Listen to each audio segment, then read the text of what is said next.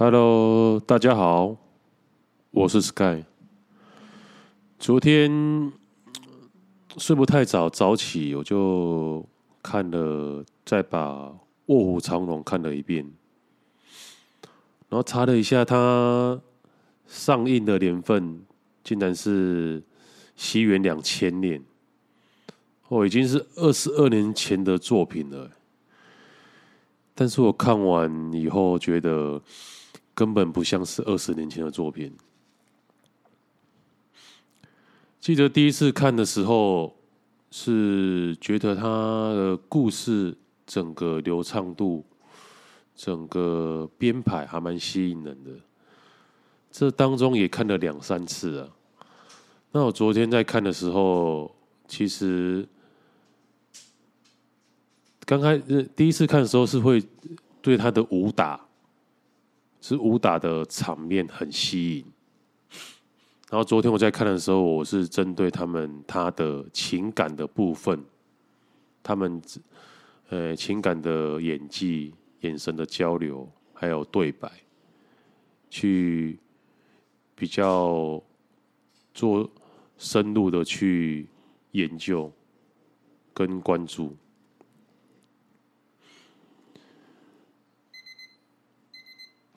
然后大概帮大家回忆一下，就是男主角就是李慕白嘛，女主角就是两个嘛，一个就是于秀莲，于秀莲就是李慕白，他们两个彼此喜欢呐、然后因为于秀莲有一个从小应该算是指腹为婚的一个丈夫。但是还没有过门。但是有一次在战斗中，为了保护李慕白，然后就上身了。但是李慕白，但是他其实他们根本没有还没有结婚啊，所以应该是都是还是清白之身啊。但是李慕白为了要对的这个这个兄弟啊，一直没有跟于秀莲在一起，但是他们彼此都是相爱的，他们彼此都知道。但是因为那时候中国传统的道德的约束，所以他们也没有在一起。然后另外一个女主角就是玉娇龙，然后最后故事的发展就是一直发展到李慕白最后。在一场战斗里，最后的就是在闭眼湖里，然后就用呃用计啊，呃用计在玉娇龙身上用那个迷香，然后引诱那个李慕白。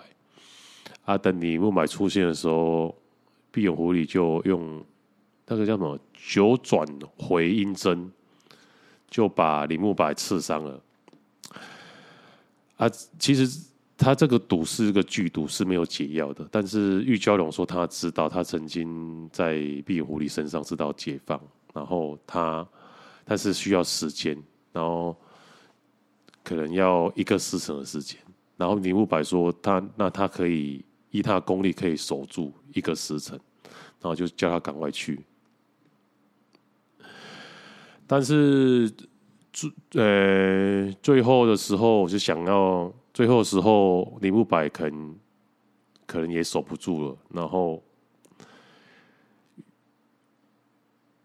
就是余秋莲，就是杨紫琼演的，就跟李慕白也是周，哎、就是周那个周润发就说，这个对这对白哦，这他们最后的这一段话，我觉得还，我昨天在看的时候觉得很有感触，我我哎、我就来练一下。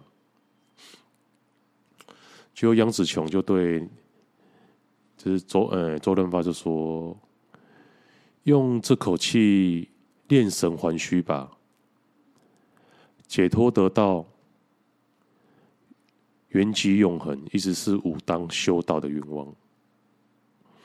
提升这一口气，达到你这一生追求的境界，别放下，浪费到我身上。他之所以会说，杨紫琼之之所以会对周润发说这段话，是因为故电影一开头就是李慕白就是要还这把青冥剑，他说把这青冥剑还给，就是要送给贝那个贝勒爷，他说他要退出江湖，他就提前出关了，因为武当的话，他们就是会闭关，然后闭关如果到一旦一一段的期间，他就会得道成仙了，但是他最后他不想要成成仙，他只想要。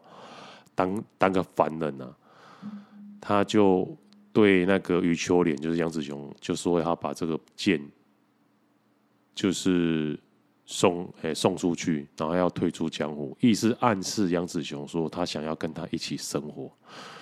但是杨紫琼其实到电影的最后，他才知道，在周润发要死之前，他他才知道，然后所以他还一直跟他最后的。跟周润发还是讲说，就用这口气练神还虚吧，解脱得到原籍永恒，一直是武当修道的愿望。提升这一口气打你的身，达到你这一生追求的境界，别放下，浪费在我身上。他说这段话的时候，我就表，我就觉得，其实余秋莲大概还不知道。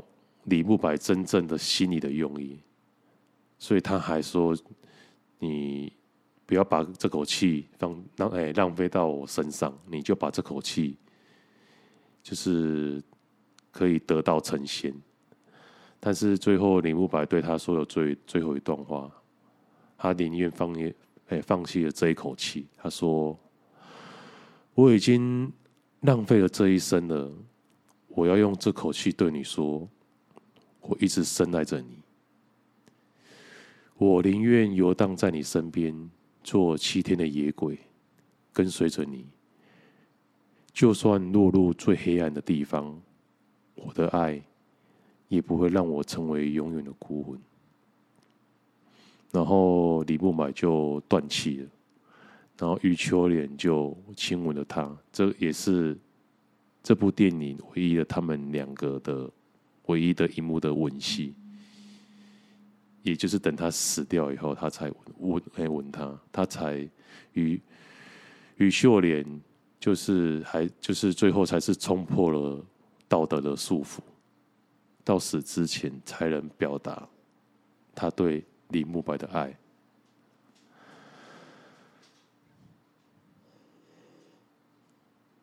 这。这就是李安拍的，其实一个很隐晦的爱啊。所以第一次看《卧虎藏龙》的时候，你是看他的打斗，看他的故事性，看他的整个剧情。但是到最后，最后第二次、第三次看的时候，反而就是看他会想要看他们之中那种隐隐晦的爱。我想，这就是李安这个导演厉害的地方。很多面，很多你各个时期去看的话，像我现在已经四十几、四十岁了，再去看这部电影的时候，才看到的，才能干看到他表达这么深沉的爱。年轻的时候去看的时候，就觉得啊，为什么那个玉娇龙去拿解药拿这么慢呢？现在看，其实李慕白就其实剧情的安排，他必须死掉了。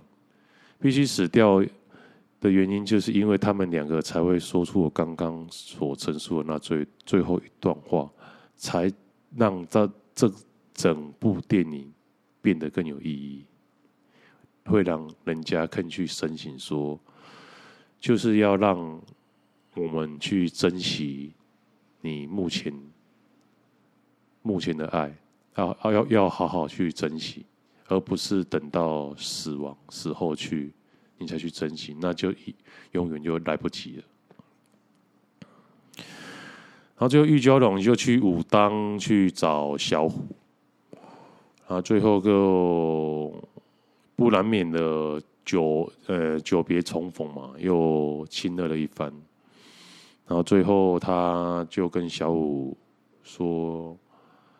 因为小五有跟他讲一个故事啊，就是我说他们老他们部落老人家说，只要跳到一个悬崖，然后跳下去的话，就可以许就可以许下一个愿望，就可以达成，这是所谓的心诚则灵吧。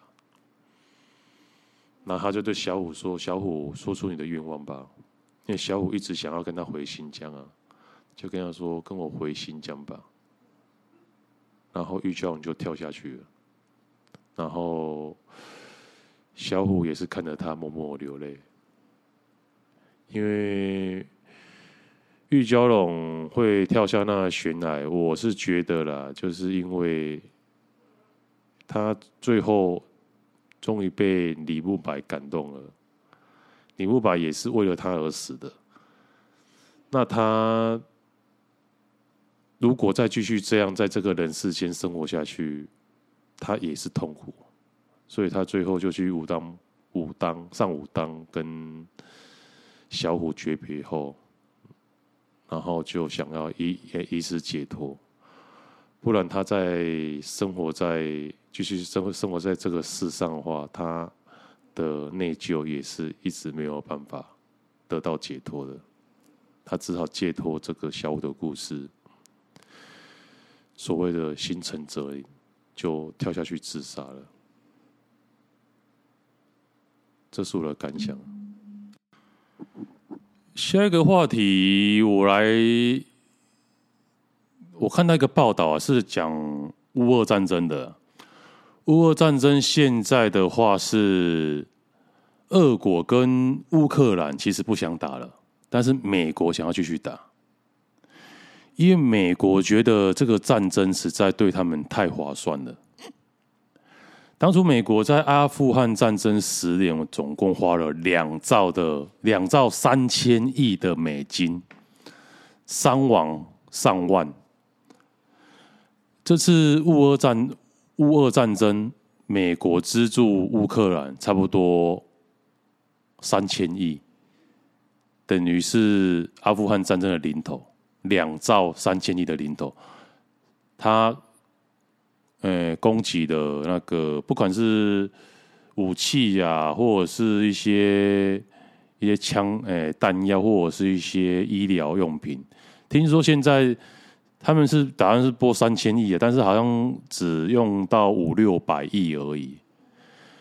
竟然，然后而且美军没有任何的伤亡，然后就可以把俄罗斯一个世界第二大军事强国，把它拖在泥沼里面。美国的目的就是要把俄罗斯变成一个中型的国家。如果这个是美国未来的战略性的话，那美国现在最近在台海的一些动作就，我就觉得蛮起疑的。怎么讲呢？裴洛西不管中国就是怎么的阻挠呛虾，他就是要来台。那是不是有一个另外一个思考想法呢？现在美国要做的动作，他们战略方向就是全面的引战，引中国出战，但是中国就是全面的避战。为什么呢？他们就是要把台海变成另外一个乌俄战争，用乌克兰把俄罗斯变成一个中型国家，把他的把。美国主要的敌人打倒打趴，他就继续称霸。用台湾把中国也是用战争的方式把它拖进去，然后变成一个中型的国家。如果是这样的话，那就台湾其实就岌岌可危了，因为。中国其实绝对不可能打台湾的，他们没那个实力。想当初英吉利海峡，因为他们所有的战争背后都是有谋略的。我我先讲啊，英吉利海峡哦，他当初诺曼底登陆英吉利海峡，其实它的宽度，哎，台湾海峡的宽度是英吉利海峡的三倍，这么宽。英吉利海峡是当初结合了英美优良的部队，才有办法登陆，死的当初登陆死亡是德军的好几倍，他们才成功抢岸。因为你可以想，你在你在抢抢沙滩头的时候，他只要在沙滩上全部布满地雷，然后一些障碍物。铁的大大就是大的障碍物，你坦克根本没办法上去啊！你坦克没办法冲上去的话，你你人下去只能一直送死啊！他们只要德军只要躲在他们水泥堆的堡垒里面，你上岸大家就一直得得得机关枪啊！曾经说一个奥，哎、一个二哎、德哎、德军，他号称奥奥马哈野兽，他一个人就杀了。将近一百多个的联军是奥马哈，我已经忘记了。当初我在看的时候有点印象，一个人杀了一百多个人，所以他就被称为奥马哈的那个奥马哈就叫沙滩那个沙滩的名字，奥马哈野兽。所以那时候盟军就是英美的盟军是花了好几倍的人员伤亡才成功的抢岸，配合配合那个。他们空军轰炸，就是轰炸沙滩上的那个那个盟那个德国，而且德国那时候他们是把兵力分配在两个，他们两个地方，一个就是诺曼底，一个是另外一个地方，我已经忘记了。而且还有一半的兵力在打德国，所以他们就并没有全部的兵力都在法国这边驻守，然后英国。英国跟美军是派几乎派出一半的兵力，全部攻守，几乎全部了啦。因为东边都是俄国的，呃、欸，俄国兵啊。然后英英法从那才好不容易把诺曼底抢滩成功，而且他们是靠了有绝对的空优支支援陆，支支持陆，就是在上面轰炸，然后支援掩护他们盟军的。的那个陆海军，陆海，哎，叫什么名字？陆海战队哦，哦陆，哦陆战队，海陆战队，海海陆啊，才才掩掩护他们那个攻滩成功。那你想，你现今，你现今中国，他的空军没有绝对的空军啊，而且他们也没有足够的船啊，而且台湾海峡又是英吉利海峡的三倍长啊。他们补给线拉得太长的话，你就算把滩头站住了，但是他后面的补给没起来的话，他只要我们国军把他围围困在山头，他们围去围诶围困在滩是沙滩上面的话，他们后面没有补给，他们就饿死了。所以他们也没有觉，你要占领一定要陆军占领，你这样这样轰炸根本都没用啊！当初。德国要去打英国，说把整个伦敦都炸烂了，结果还是没办法，因为他们没有空，就是空军跟陆军跟陆战队去去是去占领啊，他们光轰炸，然后他们就躲在地下室，躲在碉堡啊，轰炸完以后，他们就出来继续生活，最后希特没办法，就只好转向俄国，因英国没办法攻了，他所以他最后。也承受了两被两面夹攻啊，因为其实他德国一定要去打打那个啊，德国一定要去打俄国，因为俄国那时候已经准备要开始打德国了，所以希特勒只好先下手为强啊。眼看英国攻不下来，只好转身去打俄国了，最后被两面夹攻，也只能失败收场。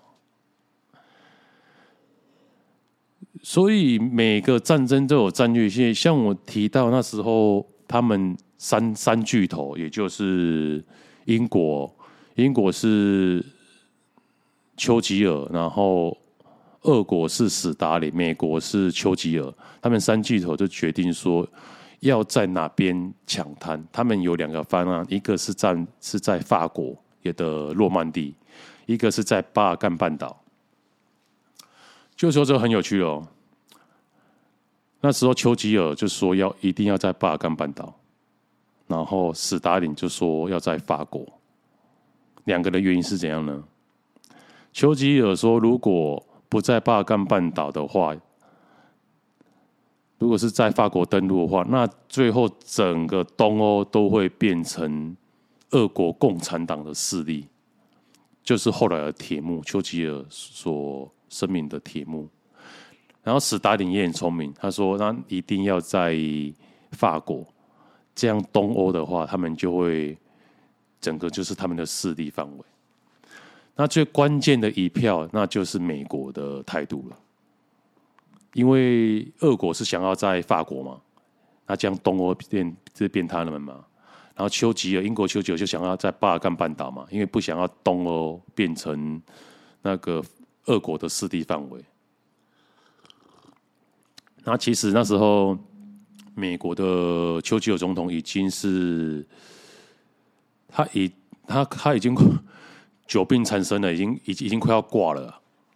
那他挂了，人人家说，那他可能就是当时已经神志不清了，所以才被史达林，因为史达林那时候势力，因为毕竟是是靠着俄国一直在抵挡德军的力量嘛。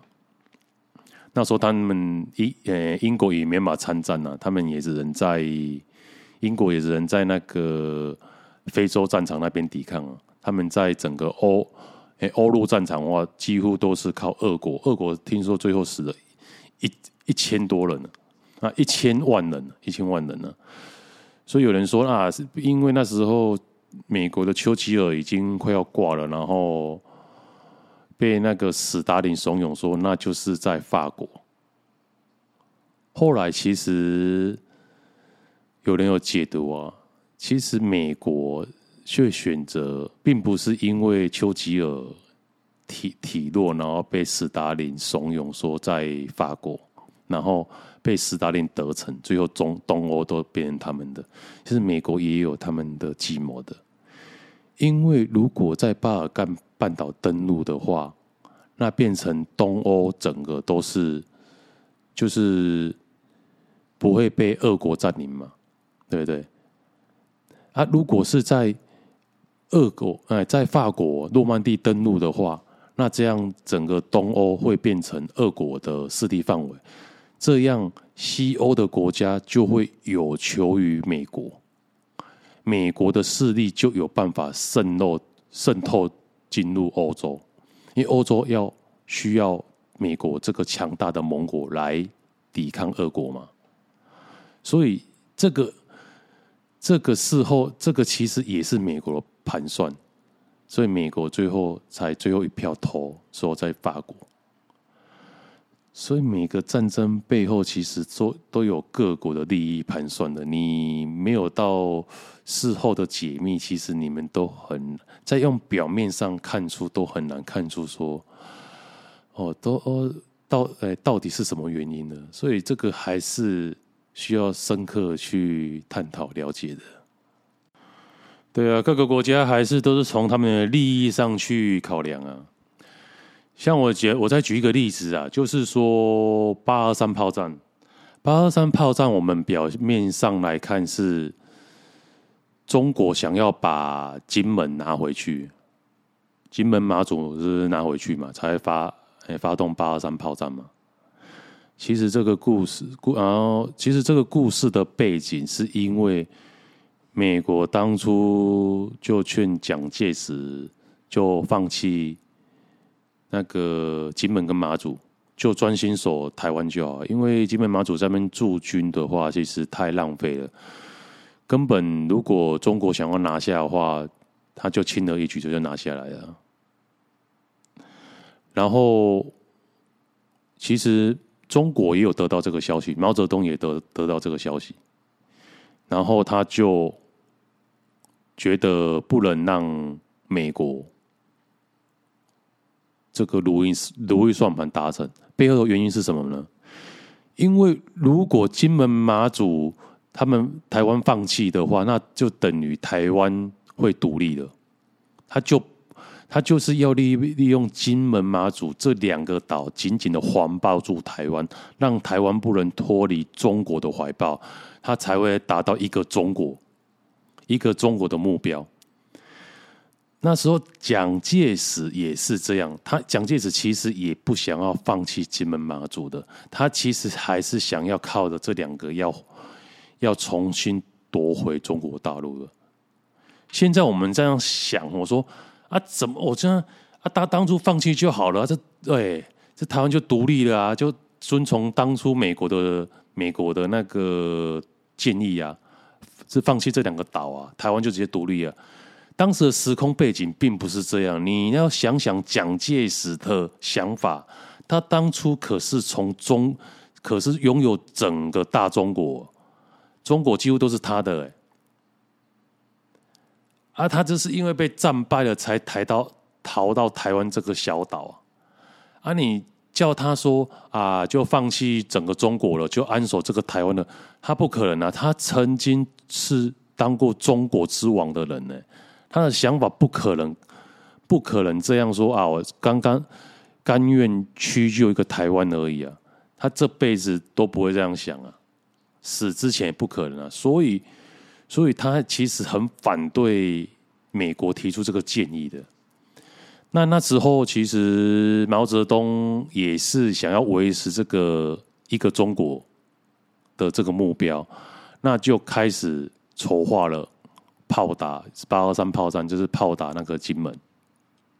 然后其实他有秘密传话给给台湾，也是蒋介石方面有说，其实我们就我们就只会诶、那个那个炮那个炮击而已，而且我们是单打双不打啊，而且炮击的时间我们都会公布，意思是怎样呢？然后蒋介石也领略，也知道他的用意了。他们就是要做给美国看，就要发动这个战争，然后让美国介入，然后说：“哦，中国要可能要夺取这个岛了哦，用武力夺取了。”那美国毕竟介入嘛，会帮助台湾，就是就是守护住嘛，然后不会，然后就把这个这个叫台湾放弃这个金门金门马祖这个建议，可能就。他就打，就是他，他就打消了啊，哎呀，因为他们就认为说台那个中国毛泽东那边要可能先夺取金门马祖，再夺取台湾啊，就可能要发动武力的。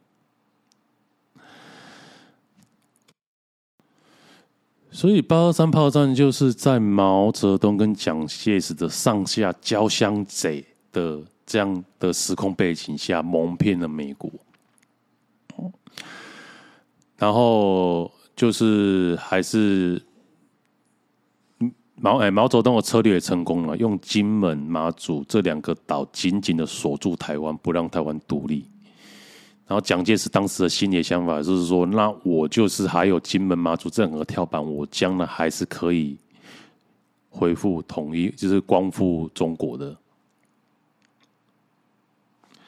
所以很多事情就不是我们表面上看的这样，我们其实我们就是就是只是他们的奴呃奴隶而已啊，他们是我们的奴隶主啊，他们上面的盘算怎样，其实最后真正战争的时候，死亡伤亡的还是都是我们老百姓啊，他们都是躲在后哎后面，根本也不会受伤。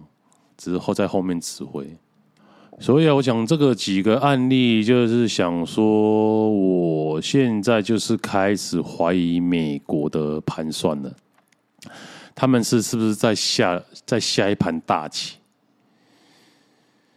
对，用看了乌俄战争，乌克兰成功拖住了俄罗斯，是不是想要也用这样的方法如法炮制？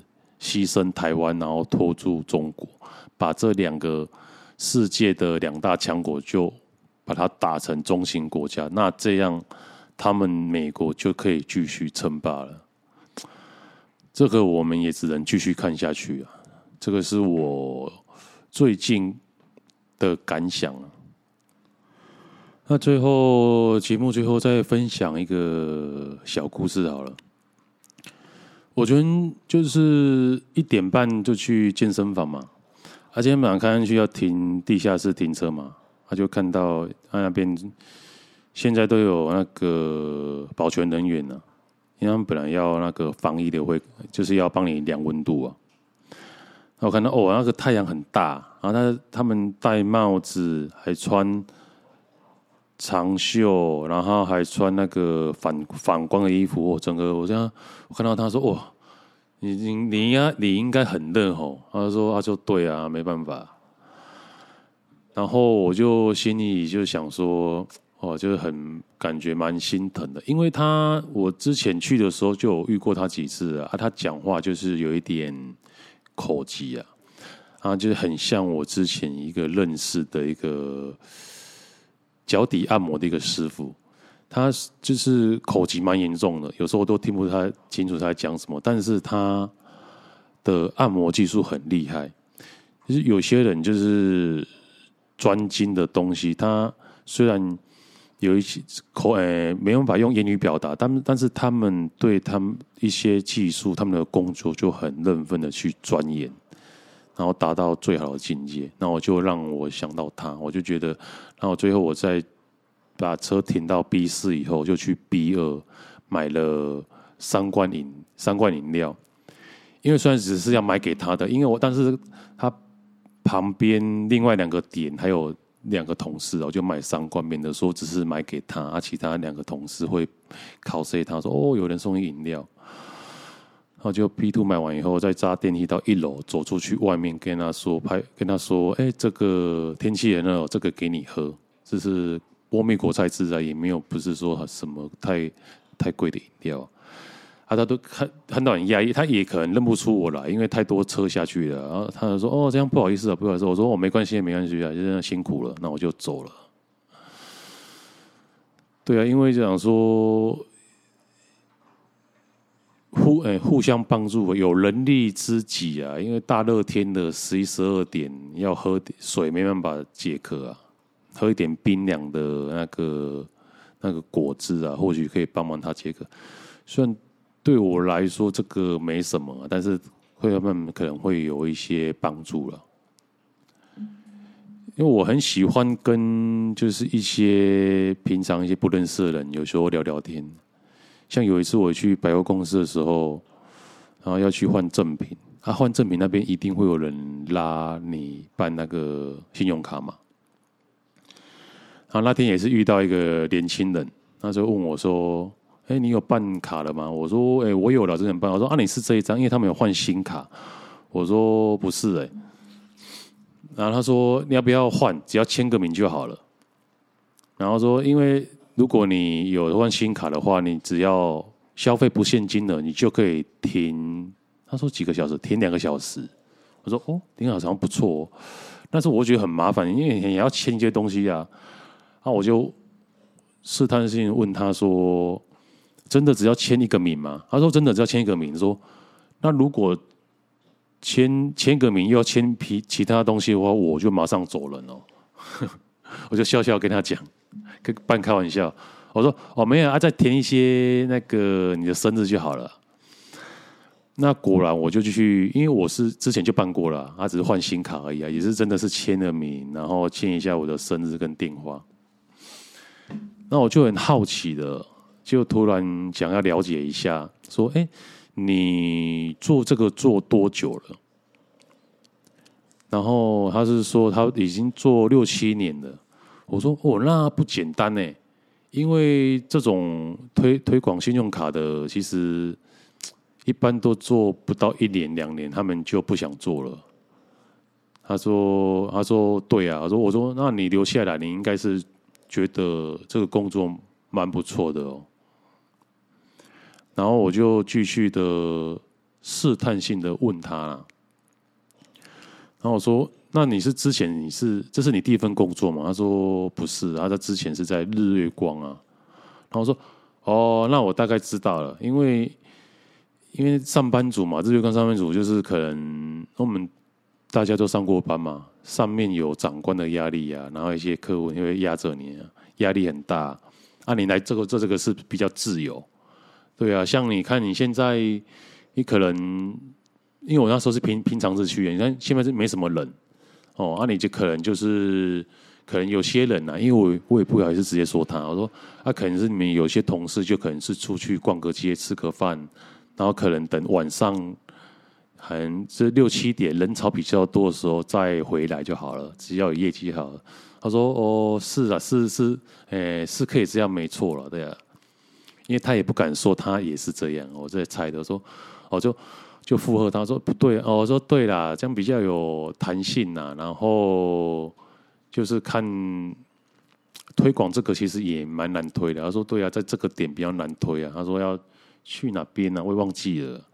他说啊，但是他做的还蛮有心得的。我说那不错啊，那我改天来应征一下好了，感觉蛮轻松的，就跟他这样开玩笑啊，就跟他笑笑的，他他还啊他还笑笑的这样。